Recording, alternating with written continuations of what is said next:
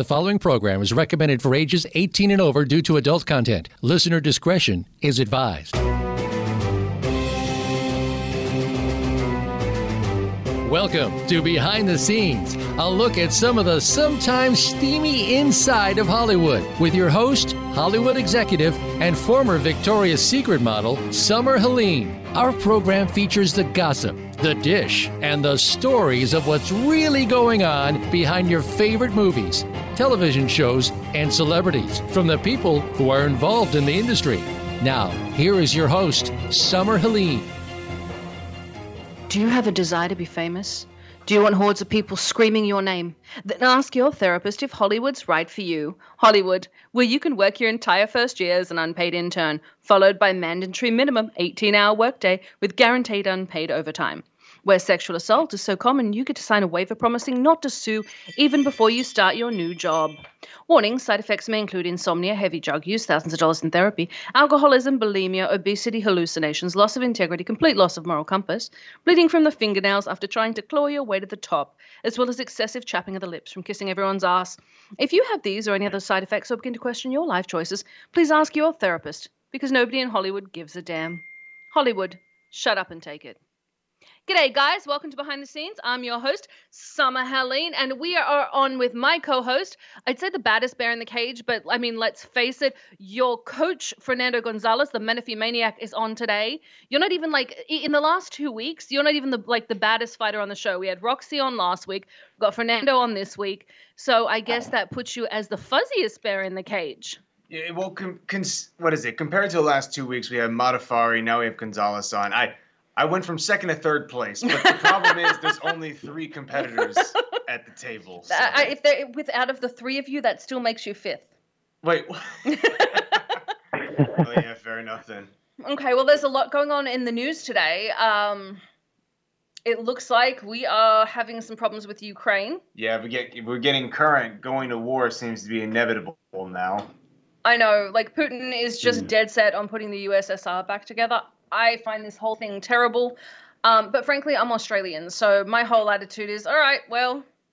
But there's, you know, like, what is it, considering Australians? There's quite a bit of push to allow it to happen, both from inside the Ukrainian country by half its own people, maybe not exactly half, and a large portion of people outside the country. It's, the large portion of the people outside the country are people that don't want to get involved, and there's a large push for isolationism here in the United States, which I found found really really weird because I've never found America a very isolationist country. It's an old so that kind of weirds me out. It's an old George Washington philosophy, isolationism. He actually stated that we should not get involved in any foreign affairs, and should be uh, remain as our own I don't know if necessarily independent's the right word because we're already independent at that stage. But you guys owe everyone money. You are not independent. but the point is not get involved in other people's problems. Okay, ever. well, let's not listen to George Washington. We have. He is the We've descendant. He's, he's like the what des- ten major He's the wars? descendant of Puritans. it's not like you guys had the best and brightest to start your bunch here.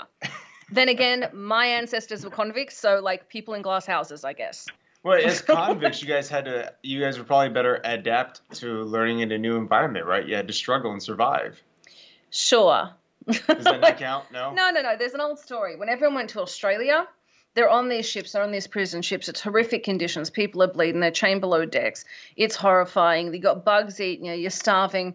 They pull up into Australia, right? Yes. And they get there and they land in Botany Bay and they have a look out, and all they see is white beaches, tall trees, blue gums. And that's where our expression "no worries" comes from. See, those convicts landed. They looked around. They went, "Okay, no worries."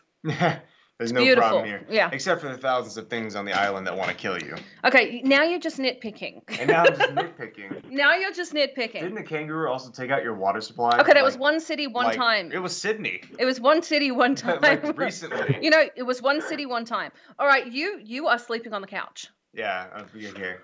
So, guys, we are pre-recording this show. I have to let you know that. So, if anything happens with the Ukraine between today, which is Thursday, and tomorrow, which is Friday, it won't be in this show. But uh, we will still give you reactions. We will gasp and tell you what we think. You know where to find us on our social media. I'm Summer Helene. You know at Bear Fiora. But more than that, I'm very, very excited. We have on with us a very special guest, the guy that routinely beats the ever loving shit out of Bear. I'd like to remind everyone every time we use bad language on this show, we give money to the Boys and Girls Club of America, the Humane Society of America, and Free MMA. We swear because we care. Fuck yeah, we do.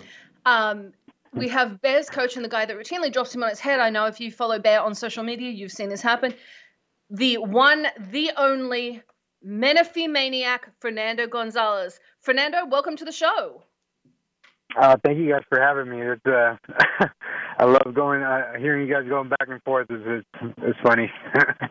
Yeah, I, I think the problem is once you start like dating uh, your, your co-host, when when you're like cross with them, it bleeds into the show.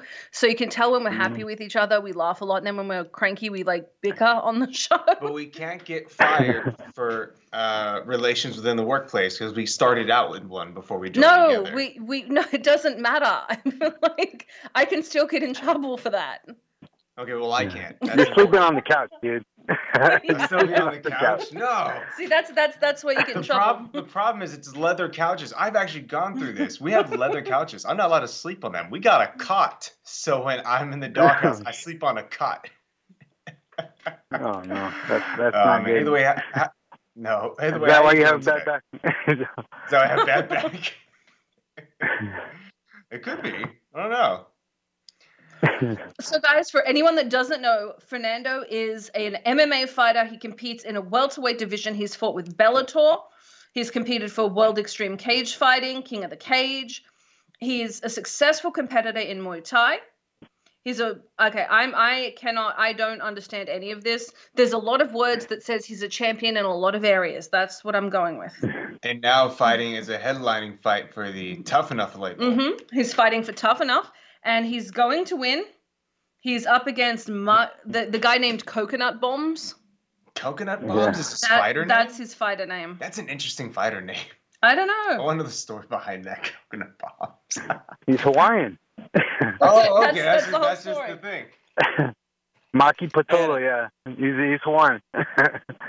Here's my question. they got a lot of coconuts over there. They got a lot of coconuts. Yeah, I like coconuts, so that's fair. Now, I gotta say, we're supposed to be impartial because I know Bear's gonna be streaming some of this and doing some of that from the fight, and he's totally gonna be impartial. And the fact that you guys are friends will have no bearing, of course, on on, on the way he, he deals with any of this. No, not, Uh, to, not to mention, I course. think I'll also be in the back, uh, going around talking. Yeah, you will. You'll be behind the scenes fighters talking to on various behalf fighters. of Tough Enough. So I'm gonna spend like three seconds with his opponent and go hang out with Fernando for Yeah, 30 pretty minutes, much. like just as much airtime as I can get. on Fernando, yeah, there's, there's no, he's not being partial at all. There's no bias.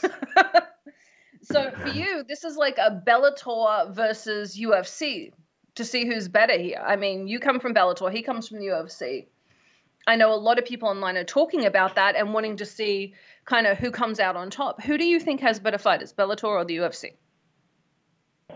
Uh, uh, to be honest, I, I would say right now the UFC has more uh, stock of like uh, fighters that are, are great fighters, but there are the the ones that I know that if they if they actually matched up with the UFC guys, we definitely get some wins in there. Um, but for me, I, I definitely feel I'm I'm the better fighter, so I'm gonna Oh, go I know you. and prove it on I March know you're 4th. the what is it? I know you're the better fighter, but we're not going to let Bear say that you know he thinks you're going to win because everyone he ever Yeah. picks loses. So I need you to vote for the other guy. I'm just not voting. I'm staying impartial. Yeah.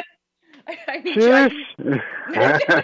No, it's a horrible streak. I'll sit there in front of the TV and, and just pick. I'll pick someone randomly, no stats, and they're just gonna lose. It's almost a guarantee. It's it's sad. Fernando's like, go sit on the other side. Yeah. like, don't don't come yeah. here. Go cheer him. Go go in his corner. Just- I'll- no, I'll give him some solid advice. When Fernando hits you, I just want you to turtle up and stand still. You're going to tell him to do what you do. Oh, Just lay there. oh, I've had okay. Well, it's a little bit of. That's not to, not to saying it didn't happen. I've had some shit fights where I didn't do it. Words hurt, you know. Yeah. I need to get into counseling now because of you. okay, so Fernando, we're going to go to break in Yeah. just a second. We're going to go to our first commercial break. I'm going to ask you, where can everyone find you on social media? From the get go, I want them to come find you. So at all my social medias is at Menifee Maniac, and uh, yeah, just hit that like button and follow me. I got I'm posting new stuff every day, and uh, yeah, come follow me, and uh, we're gonna we're gonna put some good stuff together soon. I like that. Now, guys, we're doing a giveaway here on the radio show. We have a ride at Off Road Rentals in Palm Springs, California. We have a float at True Restaurant in Las Vegas. And we have some uh, martial arts gear that we're going to be giving away. And I believe Bear's going to be giving away some on his social media. So I'm going to let you take your pick of prizes. I want you to write into us here, which is tomorrow. So I want you to write into us. I'm speaking to you from the past. Uh, write in on social media and tell me what your favorite fight that the Menifee Maniac had, that Fernando had, send me a clip, and whoever sends me the best clip wins. I'd like to point out with the giveaways, uh, I guarantee you Alexis set that up for the martial arts gear because I did not know about it until this very second on the radio show. That's that's because I'm more important than you. Oh, absolutely. I don't get any of the details. To, I get told where to show up and what to wear. That's about See? the most information I get. I know, and you get booty shorts. Fernando has uh, sponsor Styles Make Fights, Yeah, and they're doing him some like custom nice long shorts. He doesn't have to wear booty shorts to impress. that's true. I don't. I ain't got a It's, it's be, Yeah. you gotta you gotta have a booty to, to wear booty shorts. I'm like a back with a crack. You know what I mean? Just long, nice long little crack down the middle, and that's it. They, they, I have to show off with the cup. It has to look impressive. you have to show off with the cup. There you Yeah. That is a lot of insecurity there. It is. It's like guys who get lifts for their trucks. so this is the MMA equivalent of a guy that needs to lift his truck. Yes, exactly. Or when you put like uh, you, you got like an old school mobile, like old Mhm. Oldsmobile, but you put like thirty inch tires on it, or for- whatever the big size tires are. Don't look at me like that. I'm not a car person. I've just seen it. I've just seen it growing up. Okay, I grew up in Desert Hot Springs. It's not like the classiest place in the world. big with it. He's just- it's like I'm, I'm just looking at it going, Everything's who just would big, okay? Everything's, Everything's just just big. All right, guys, we are going to go to break. When we come back, we are going to be chatting with the Menifee Maniac, talking about all things MMA. I'm Summer Helene. We are on with my co-host, the third best fighter on this show, I guess today. As of now, as wait today. Yeah. Anyways, Bear Fiorda and our very, very special guest, Fernando, the Menifee Maniac Gonzalez. We'll be right back after this.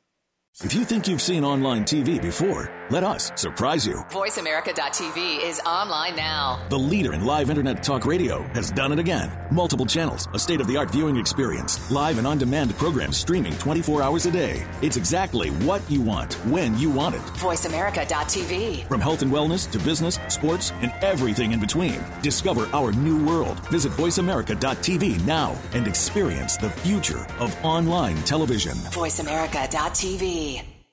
Want an insider's pass to everything that goes on in Hollywood? Join Summer Helene every week for Behind the Scenes. Summer Helene is known as the Duchess of Hollywood because she knows the insiders, legends, and celebs and brings the stories, the gossip, and the backstage scoop. It's the real Hollywood, though. So this program is for adults only. Behind the Scenes can be heard live every Friday at 4 p.m. Pacific Time and 7 p.m. Eastern Time on the Voice America Variety Channel.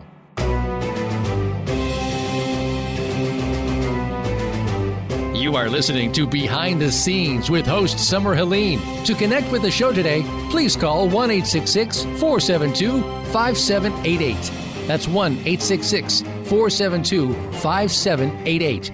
You may also send an email to bts at summerhelene.com. Now let's go back behind the scenes. Guys. Welcome back to Behind the Scenes. I'm your host, Summer Helene, and we are on with my co-host, the baddest bear in the cage. Not really, not on this show, or not at all, because we are on with the Menifee Maniac. Sorry, honey, uh, Fernando Gonzalez, and of course, I'm Summer Helene. So during the break, there were a whole bunch of fun messages, but I will say. The thing I'm most excited about is your upcoming fight, Fernando. It's on March 4th, correct? Yeah, yeah, that's correct. It's going to be in uh, Las Vegas at the Circa Casino, and uh, you can, well, you'll be able to check it out at UFC Fight Pass if uh, if you're not able to make it to the show. I like that. Absolutely. So pay pay for it, everybody. Go and buy the the passes now. Go and buy whatever online. Are they streaming this on? Well, it had to be UFC Fight Pass. So then go buy your streaming service, whatever it takes. Don't illegally download or don't illegally stream these fights. Help help help your guys out. Help your favorite competitors out. There That's go. a good Support your local fighters. Support your local fighters. Support I like local that. fighters. It's beautiful. Hey, speaking of fights, now you've been competing for God knows how long at this point. I think what close to two decades, if not longer than that. Yeah, close to two decades almost. I started when I was 19, and I'm 38 years old now. So we're we're getting up there, but uh, experience is is huge in in this game right now. Oh, Yeah, I- it is. always is, in my opinion. The more experience you have, the better. But what made you join in the first place? How'd you get into the world of combat sports? Ooh, uh, my mom. She actually uh, she put me in boxing when I was six years old, and I was competing since I'm six all the way till I got to till I got to high school, and I took the time off because um, I wanted to play football. So I did I did about four years of football. So pretty much all my life has been contact, and as soon as I was done, I, I had one year off of, of um, not competing, not doing anything, and I started getting that old that old feeling, that itch, and uh, I found a gym, and, and the rest is history. I've been I've been competing ever since. That's What's incredible. the fight? What is your favorite fight? The best fight, like not not necessarily the best fight, but your favorite fight you've ever had. Well, my favorite fight, um, it would be against Marius Zaromskis. He was uh, like so basically when when UFC was competing back then with with uh, Pride was like the main competitor against the UFC. Mm-hmm. um, they eventually bought out Pride, and the ones that were running Pride came up with one called Dream, and so Dream was the one that followed after the Pride, and Mario Zaromskis was one of the guys that I used to watch fight, and he won. He was a tournament champion for Pride. So when I got to Bellator, uh, I fought the tournament champion for Bellator got my win. And then I was getting ready for uh, my second fight with Bellator was against Justin Baesman. Three weeks prior to the fight, they're like, "Hey, like our main event or our main event got injured. Um, would you like to fill in to fight Karo Parisyan?" And me and Karo had like a little beef. He didn't really remember me at all. He didn't care about me. I was I was a nobody back then. But uh, he slighted me at one of the shows. I they, you know, I had just gotten a, uh, done with my fight. The promoter called me over for King of the Cage. His name was uh, Terry Trebilcock. So he he calls me over. He's like, "Hey, Karo, this is uh, Fernando Gonzalez, one of my up and comers." He was sitting down, looked up at me, up and down, and just did that little like whatever. God damn. Straight, and I was just like, "Oh my god!" I wanted to crack him so hard. So, uh, but you know, being a martial artist and a competitor, I was like, "All right, uh, I'm gonna get to you eventually." So I saved it up, and I got to him in Bellator. So once they announced that fight on three weeks' notice, I was like, "Hell yeah, give me that fight!" And uh, I went in there and I, I put an ass whipping on him. Um, I TKO'd him in the in the first round.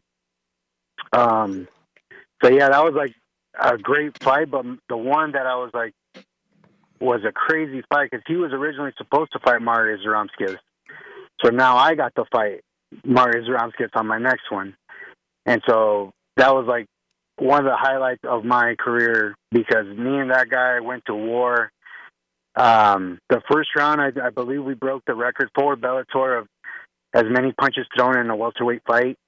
I think we threw over 300 punches or something like that in that in the first round, and we just got after it. It was a, a very great fight, back and forth, and um, I was able to come out with that victory. So, it was Mario Zaromskis, if you guys ever look, you know, look up that fight or one of my fights, Fernando Gonzalez versus Mario Zaromskis, you guys will love it. It'll be it, it's an entertaining fight for sure. Okay, I'm definitely gonna look that up. Yeah, now I'm, I'm very curious. I'm really curious. I'm surprised you haven't seen him. You kind of online stalked a bunch of his fights. Well, yeah, that's okay. you know, I mean, this dude, he even caught me with a, like a clean head kick. I trapped it, took him down, punched him, jumped on a guillotine. It was it was crazy. It was back and forth the whole time, pretty much the whole fight. It's, Do what you- is it? The MMA fight broke into a WWE wrestling match. yeah. Just grab some steel Yeah. chairs and smash it over the heads. Do you have? I don't know. It's kind of an odd question, but do you have any fights that you might regret, or maybe moments in the cage that you? I every everyone has hindsight. It's always twenty twenty. But any specific moments you think, man, I, I really could have done better there. Um, I mean, yeah, just just in a career that as long as mine, that you're you got to put food on the table, you know. So um, sometimes you go into fights injured, and those are the ones that I've always regretted because it's like I didn't want to lose, but I needed to feed myself or feed my family. So anytime you have to go into a fight like that, um, you know, you wish you didn't do it, but at the same time uh, you turn those L's into lessons. You know what I mean? You have to you have to learn from those and know that um, you got to do better. And, and you know, even even to date, if I needed to, I'll, I know I can grow or I can go out there and compete because I'm not injured. You know, I I know I can compete when I'm injured, and I know I'm going to do a lot better when I'm not. What is the hardest lesson you ever learned as an MMA fighter? Mm. Uh, I would, as an MMA fighter, I would say the hardest lesson is learning how to dial down uh, how hard you work or how hard you're going to go. You know, so it's not so much in the fight. You know, you can you're going to go all out and do everything you can to win that fight, but in the room in preparation to get ready for that fight. Uh, a lot of guys that I know that were amazing athletes, amazing fighters, um, they lost their career in the room because they would just bang and bang and go as as hard as they could, pretty much like a fight inside of the room, and um, then They they take this. What was it? The, the the Sean Strickland method of training, go in and beat everyone. Pretty much, yeah. A, a lot of guys are like that. A lot of guys are like that, but you know, they're they're they end they pretty much end their own careers inside of the room, and nobody ever got to see them compete. You know, so for me, seeing that, and um, you know, I kind of I, I was I had to go hard at some point too. You know, I trained with Dan Henderson and, and Team Quest. We had a lot of killers in the room, uh, especially in the in the early days. There were so many good guys. Um, but at one point, there was like probably five or six guys with blown out knees I, that weren't competing because of, the injuries that they had, and uh, it left me alone. So then I was like, "All right, I don't want to do that. you know, I don't want to go through that." And uh, I learned how to kind of dial it down and learn from other people's mistakes, and uh, it's helped me, you know, actually get to where I'm at today, where I'm 38 years old and still competing. I'm going to ask. You've traveled all over the world. What is Yeah. the the scariest moment you had? Oh shit. Um, well, right now, uh, I would say the scariest one is Russia. Um, I went to Russia and everything was, uh, it was just crazy. It was just like Moscow was cool, but as soon as we hit like the deeper part of you know uh, where we had to go and compete, um, it was a lot. It was it was a whole different experience. Um, it's just different rules, you know what I mean? So you have to learn by the rules, but there's always that pressure of like, shit, I, I may not make it home if I mess up, you know. And you're so far away from home that um, it, it just it adds that extra pressure that that um, I think that that right there was more. Um, the scarier part was that it wasn't just me. I brought my brother. I brought two of my good friends. And um, not only was I worried about my life, I was worried about theirs as well. So once you add that extra burden on, and all like you know, in my head, I'm just saying like, damn, like I, I should not came here. You know, I should not have brought them here with me. But at that point, is just play by the rules and, and get out there and and do what we train for. Just compete and get your ass home as quick as possible. I can see that. I think fighting in foreign countries always has a little bit of uh, risk to it, a little bit of fear. I wonder how the guys fighting who've go down to fight in Brazil, especially when they fight against uh, a Brazilian, kind of like the home player advantage when you're on the opposite side of that. Because they've Yeah, gone oh, pretty crazy over fights in the past too. They've had riots right in the middle of the arena. Didn't you guys have one Yeah. here in America with like Conor McGregor and Habib? I don't remember if that was here or if that is uh, No, that would have been. That been. was in uh, yeah, that was in New York. That was in New York. yeah, because they didn't have fight But- That was prior to COVID. But I would say a lot of people gave Conor shit about that, right? And and in that situation, everything after that, he went a little bit crazy with some of the stuff he said. But in that situation, me me being a fighter myself, and I have a lot of like Isaiah Alvarado is one of my closest friends. He's like my brother. Well, Artem Labov or Artem Labov or whatever, that's Conor's like brother they grew up together. They are in the gym. They they you know came up that way.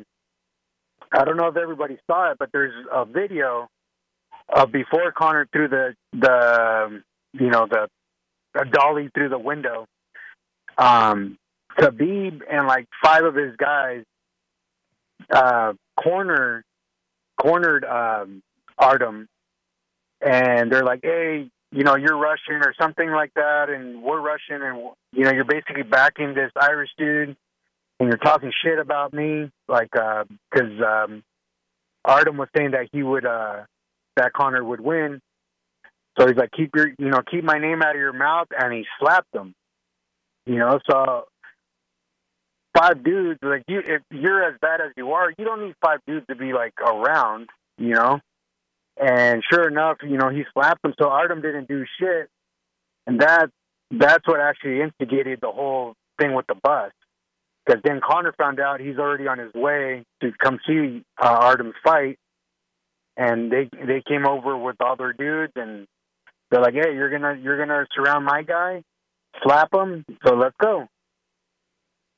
So in that situation, they didn't show that part of of uh, Khabib doing that, but they did show uh, Conor. So on that situation, I was like, if if I was in Conor's shoes, I probably would have not thrown the dolly, but I would have been just as pissed, and I definitely would have confronted him the same.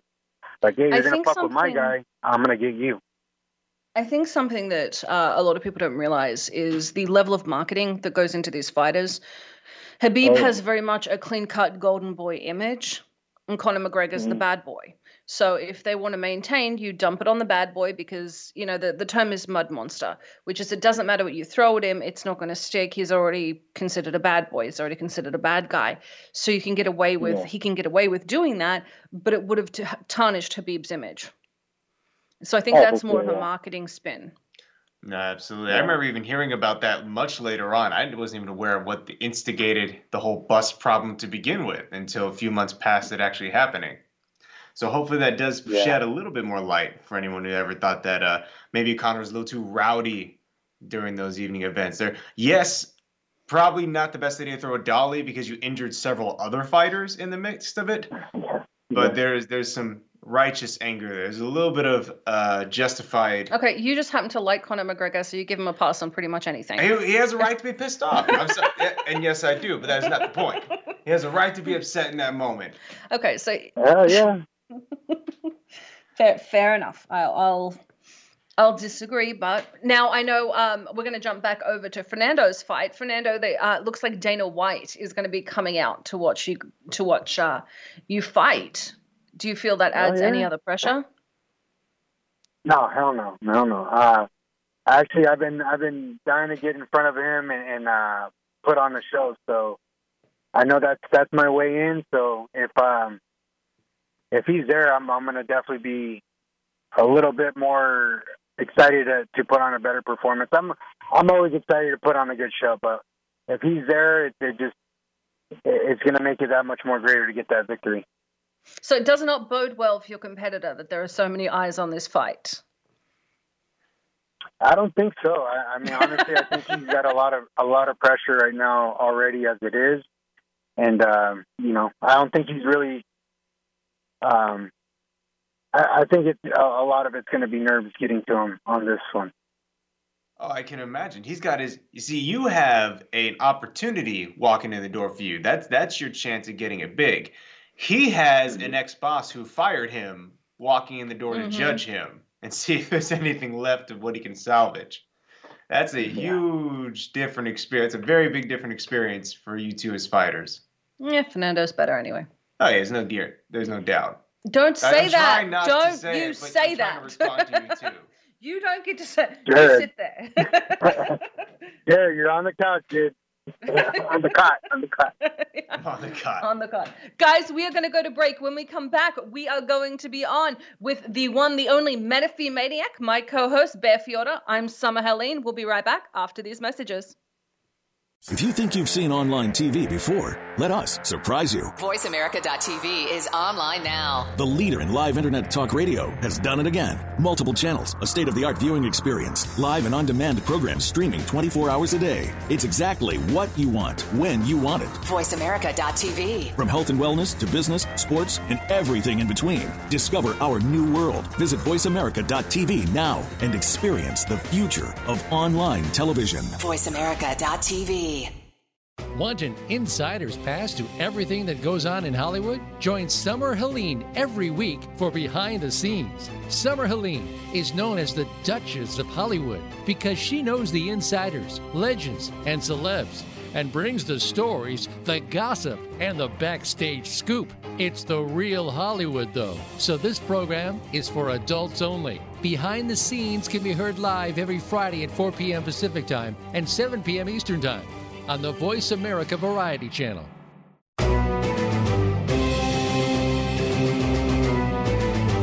You are listening to Behind the Scenes with host Summer Helene. To connect with the show today, please call 1 472 5788. That's 1 472 5788. You may also send an email to bts at summerhelene.com. Now let's go back behind the scenes. G'day, g'day, guys. Welcome back to Behind the Scenes. I'm your host, Summer Helene. We're on with my co-host, the second baddest guy, I guess, maybe My third or title fourth. sucks now. Okay, fine. The hairiest bear in the cage. Is that All right. better? Yes. You can be the hairiest guy in the cage. Yeah, I'll take bear what I can get. You'll take what you can get. Bear Fiora and the always badass Fernando the Menifee Maniac Gonzalez. We are talking about his upcoming fight on March 4th in Las Vegas, California. You can watch him on sorry, UFC where? Fight Pass in Las Vegas, Nevada. Yeah. I am on a lot of medication. I have two broken feet. I don't want to hear your nonsense. like I have two um. broken legs. If anyone asks, I broke my leg at an MMA gym. Technically, it was a pothole in the parking lot, Fell and I fell over. pothole. I fell in a pothole. Yeah, and and I broke. I, I have two broken legs. So so be happy that I knew it was Las Vegas. Like, just be happy. I'm, I'm, I'm at least that in the right city. Zohan, Exactly. Exactly. with the like- feet. I'm like, go see him in Idaho. like, be, I got Las Vegas right. Just pick a random state. Everyone knows Las Vegas. I should have ended that statement on Las Vegas. Now, Fernando, you have a smoking hot fiance. You have beautiful family. Um, you're you're fighting. You're you're living the life so many people wish they could. What advice do you have for up and coming fighters out there for guys that want to be you? Uh, honestly, I would say find somebody that supports you in the same way that. So, like for me, my wife loves to train. She's a, like into CrossFit, fitness, and I've always been into fighting and, and fitness and training. So it made it so much more easier that we're kind of into the same thing. And for me, that's always worked out the best because you know, I did have obviously girlfriends prior to to my girl, and um, when I would be in the gym, I, you know, what are you doing?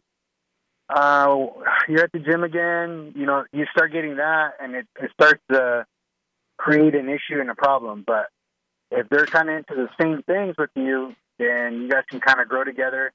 And one of the things that helped me out so much with her in the beginning is like I was already training and fighting, and she was into fitness already. So I always told her, I was like, listen, um, don't tell me when to quit, and and um, you know, uh, I'll I'll- I'll pretty much stop fighting when I I feel I'm ready.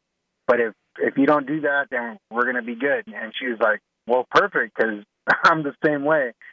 Don't tell me when to quit. I'll train and I do my thing, and and we've always kind of had that mutual understanding and respect for each other on that. And um, yeah, so it's it's, it's been great, and you know we have our boy, and and uh, that's how she trapped me. um, you know, so she's my fiance. Um, we haven't gotten married yet, so you know that that's how I always say she trapped me. You know, we had the baby, we we did it backwards. We had our baby first, but um, you know, once we get some good good amount of cash together, well, I'll be putting the ring on it. I like that. Yeah, being a, a family man has to put some level of stress on your fighting career. Apart from, let's say, making payments or paying for the bills or covering the roof over your guys' head, what is Mm-hmm. training like having a family? Do you, your respons- What are your responsibilities like, and how do you pick between them? Well, it's it's how do you choose your time? Like Mhm. it takes a lot of time to put into a fighting career. Um, how do you balance that? Well, I got her a job at where I where I train. so yeah, originally she she used to be the front desk girl when um when I was already like in the beginning. Um, I got her a job there to make sure that like, look, you know where I'm at, you know, and obviously she's making money. She's she's a hustler. She knows how to work and and uh so she's she's been grinding for years, but it wasn't until like a couple years after that that she actually started becoming a coach. She got her level one certification for CrossFit. And I was like, look, you already know how to do this stuff. Just go in there and teach it. And, um, you know, the rest is kind of history. She started teaching, and, and we're both at the same gym now still, you know, for probably about 12 years. You know, so it makes it a lot easier to, obviously, if they're working in the same in the same building, you know. Um, but it, it another great thing is too is like um, I'm I've never been like the kind of like the jealous type, and neither has she. Where you know she's doing her work, I'm doing my work, and a lot of people actually at first didn't even know we were together um, because you know we're not even we're not up each other's asses. Like, what are you doing? You know, like you, we just go to work, we do our thing, and and you know all the love and the arguments we keep at home. You know, so it's been really great to her personality is just amazing so it, it just we mesh really well and um like i told her i was like look the longest relationship i had before you was six months like i've been with you 17 years you're not getting rid of me you know so it, Oh, it works really good This Is it hard for her when you fight? Does she does she worry when you get in the ring? I was literally about to ask. You're that. gonna ask the same Yeah. question. uh, Yeah. I think more now. Uh, over the years, it's gotten worse. I think just with age. Um, but uh, yeah, I, I you know I started off with my parents as well. They're the same way, but now more with her. I see the nerves. My son as well. Um, so it just not puts a burden on me, but it makes uh, it makes me want to get ready more. So that way they know that I'm I'm fully confident and fully ready for the fight. So it kind of reduces their level of stress uh, of the the fights that are coming up. Because like I said before, there was there was fights that I had to go in there injured, or you know we just had to put food on the table. So I had to take the fight and, and just go with the flow. And um, one of them was really bad. Uh, uh, you know, I was like kind of injured, but by the time the you know I already knew the um, the fight would happen, then my adrenaline would kick in, and I wouldn't be feeling the injury. Um, so then that that was kind of part of the camp, and then on the fight, bef- uh, or right after weigh-ins, we go to Whole Foods, we get something to eat, and I'm like eating lamb. The next day, or from that night to the next day of the day of the fight, I could not hold anything down. I was I probably crap like six times, and uh, I just had to run, puking, and um, so it was a really bad one. I went out there and I and I and I fought, and uh, the dude was panting me. it was crazy. It was like it was like the worst thing that could have happened in the whole fight. You know, so I'm like diarrhea, I'm puking, and I didn't eat anything just to make sure nothing was going to run out of me while I'm fighting. And this dude like headbutts me, starts to pants me, and uh, it was crazy. So- but I remember the sorry, I remember the hardest part of that was once they were announcing that he won. I'm looking straight at my son, and he's just bawling. Like I could see his tears; they were so big, you know. Like, and after that, I was like, I'm never gonna go into a fight unprepared. Never again. I, injured or whatever, I'm, I'm. I'll have to at least be able to know that I can win that fight. I get that. Kimberly cried when Jared lost. Yeah, Like, hysterically. I, I think It's it's. a- I think- I I think think it's it's just that that child that, that looks. You're you are Superman, and so to see that Yeah. even slightly, even slightly messed with is a, it's a terrifying experience for them. I think the uh the, the Yeah. worst of it though is so you ate bad lamb from Whole Foods, which you should have been able to trust. Uh, so they tried to murder you before your fight. Is all I'm. Whole Foods tried It to was kill all you. a big conspiracy. you know they were like actually. betting against him. That was the Yeah. whole point. I Someone's honestly in. thought it was a conspiracy. Really? Yeah. I'm talking to the dude. I was, fighting in Sacramento, which is like Sacramento is actually a really awesome place. Like they are diehard MMA fans because of Uriah Faber and that whole team Alpha Male. Um, the dude I was fighting, his name was Dave Mitchell.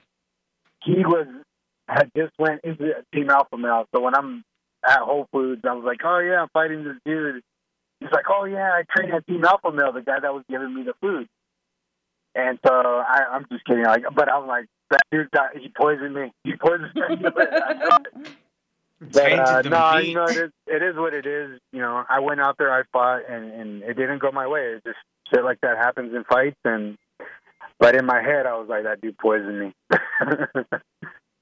Well, you know, across the board with all your fights, even stepping into the cage uh, is a is a terrifying experience in itself for most people. Uh, let alone someone at your level, where you know the other guy can do equal amounts of damage to you, and you have to be so on point, or you risk serious injury. What is it like if you had to explain?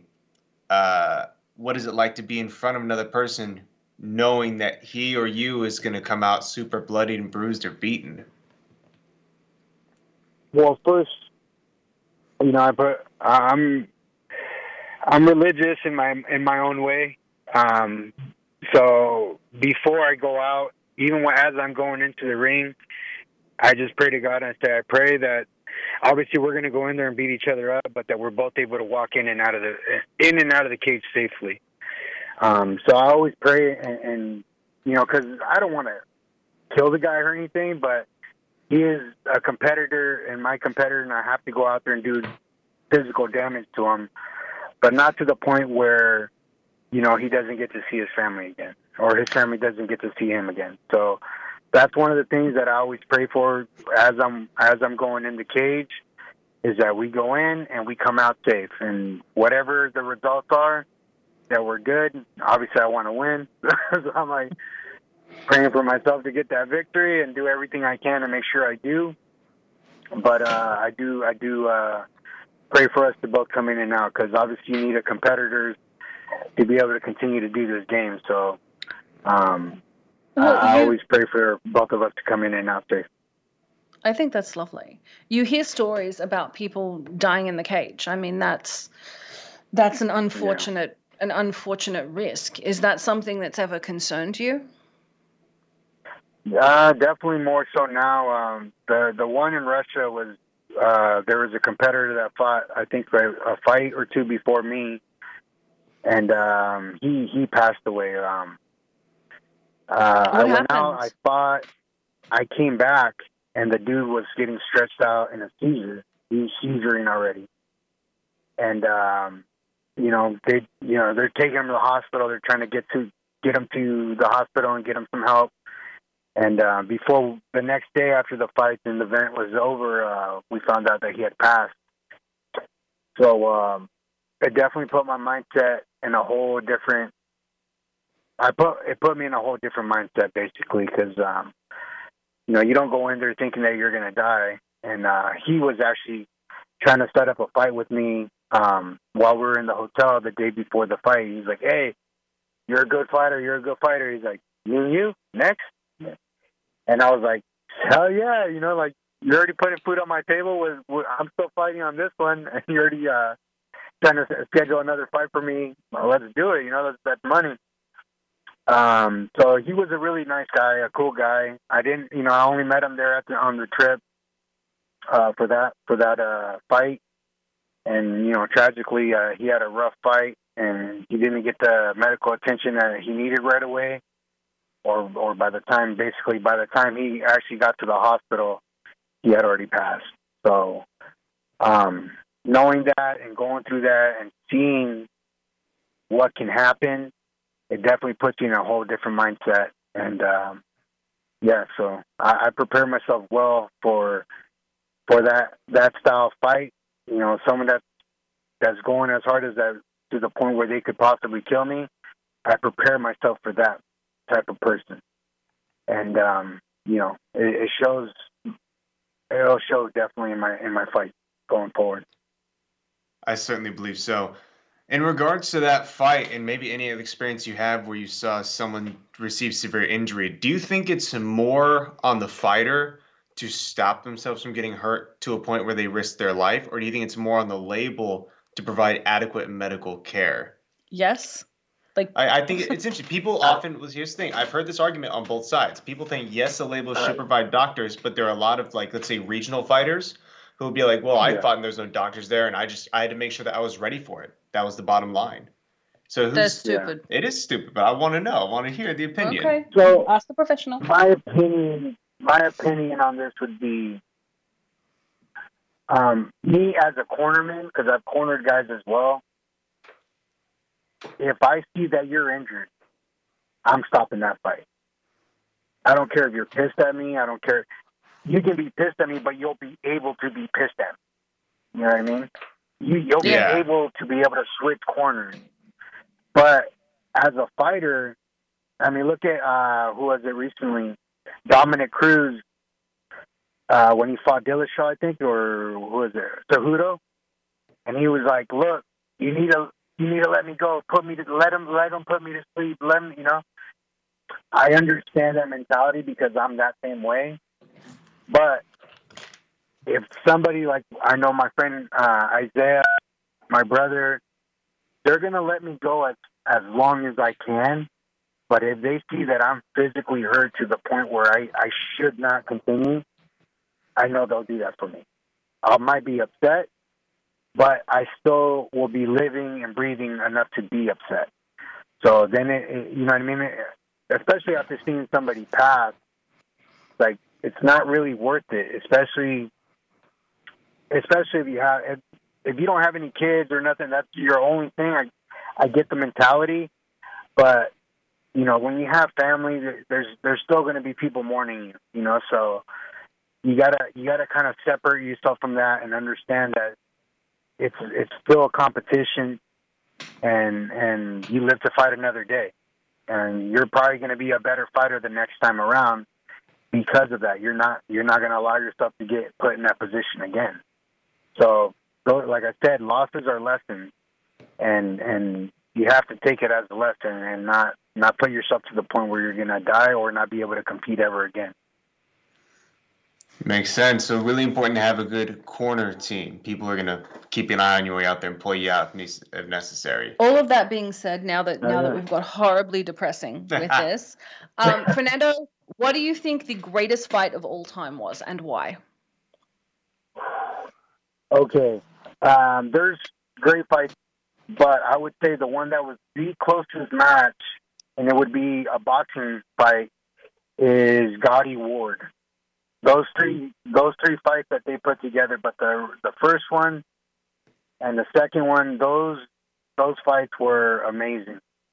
The- you- They honestly showed uh, what a fighter is, the heart of a fighter, the the never quit.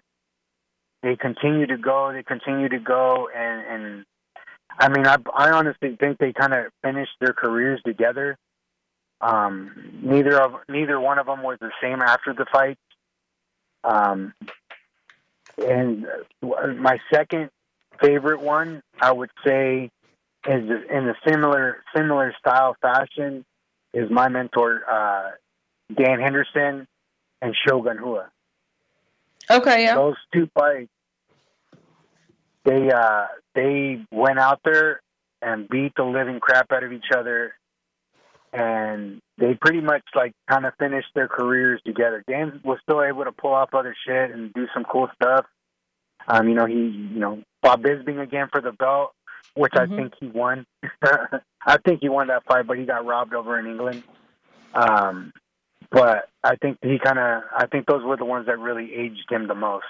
But those between those two fights, are those are probably my favorite fights. They often say if you're going to fight somebody on their home turf, you have to have a decisive victory because it's always going to swing in the hometown boys' favor and it's always going to swing in the oh, champion's favor. So if you want to beat a champion, it has to be decisive. If you want to beat the hometown boy, it's got to be decisive. Yeah. Okay. now we have about two minutes left to the show. Uh, I am mm-hmm. going to ask who do you think this is going to be a really controversial one? And I know everyone's going to jump on Twitter. So go yell at him, not me. Follow the Menifee Maniac. I'm just saying, who do you think the greatest fighter of all time is? Mm, the greatest. Okay, well, I'm trying to get there. so no, eventually you, greatest, but yeah, the greatest, the greatest fighter. Um, hmm. Mm-hmm. I would say Julio Cesar Chavez is still my favorite, the greatest fighter I've, I've ever seen fight. Um, he he ended, he finished his own career, you know. Um, but before that, to get to 97, I think like 97 wins without losing. You know, before he before he even lost, and before he even was sat down, you know, he he the fight that he lost he went 97 and 0 or 92 and 0, something like that in the 90s. And um, he didn't get knocked out. He got dropped. He got sat down on his butt finally for, for the first time in his career after, you know, almost a 100 fights. And um, and then to rebound, he came back and beat the guy that beat him. But uh, I would say that is the greatest fighter that has lived because he's he's obviously put the numbers together, but the level of comp- competition that he fought, he beat pretty much everybody that was that was great in his era, and um, I don't think anybody will ever match or get close to that number. I like that. That's that's a really good answer. All right, guys, I want you all to go check out UFC Fight Pass. I want you to watch Fernando Gonzalez on Tough Enough. You're to see him March 4th. I'm to have some giveaways. So you tell me you watch this. I'll make you eligible for some of these giveaways. We're to have some cool stuff to promote this fight. Make sure to go follow the Menifee Maniac on all platforms. Thank you for joining us on Behind the Scenes. I'm Summer Helene. Follow me at summerhelene. Uh, Summer Helene. You can follow. I, am like I have summerhelene.com. You too, also have the website, but just at yeah at Summer Helene. On the, on the and of course, you can follow Tune in BTS and Bear Fiorda. You can follow us all on social media. You're supposed to be doing it, Jared. you, you were talking. Yes, follow me at Bear Fiorda everywhere. It doesn't matter. Any social media platform you find, I'm there. I guarantee it. Or someone has impersonated me, in which case I wasn't fast enough. Follow them too. Yeah, yeah they, them. they, they deserve that. But go follow the Menifee Maniac. Watch his upcoming fight. I'm Summer Helene. Thank you for joining us this week. Thank you to my co host, Bear Fiorda, and our very, very special guest, Fernando Gonzalez, the Menifee Maniac. This was Behind the Scenes. We'll see you next week. Good night.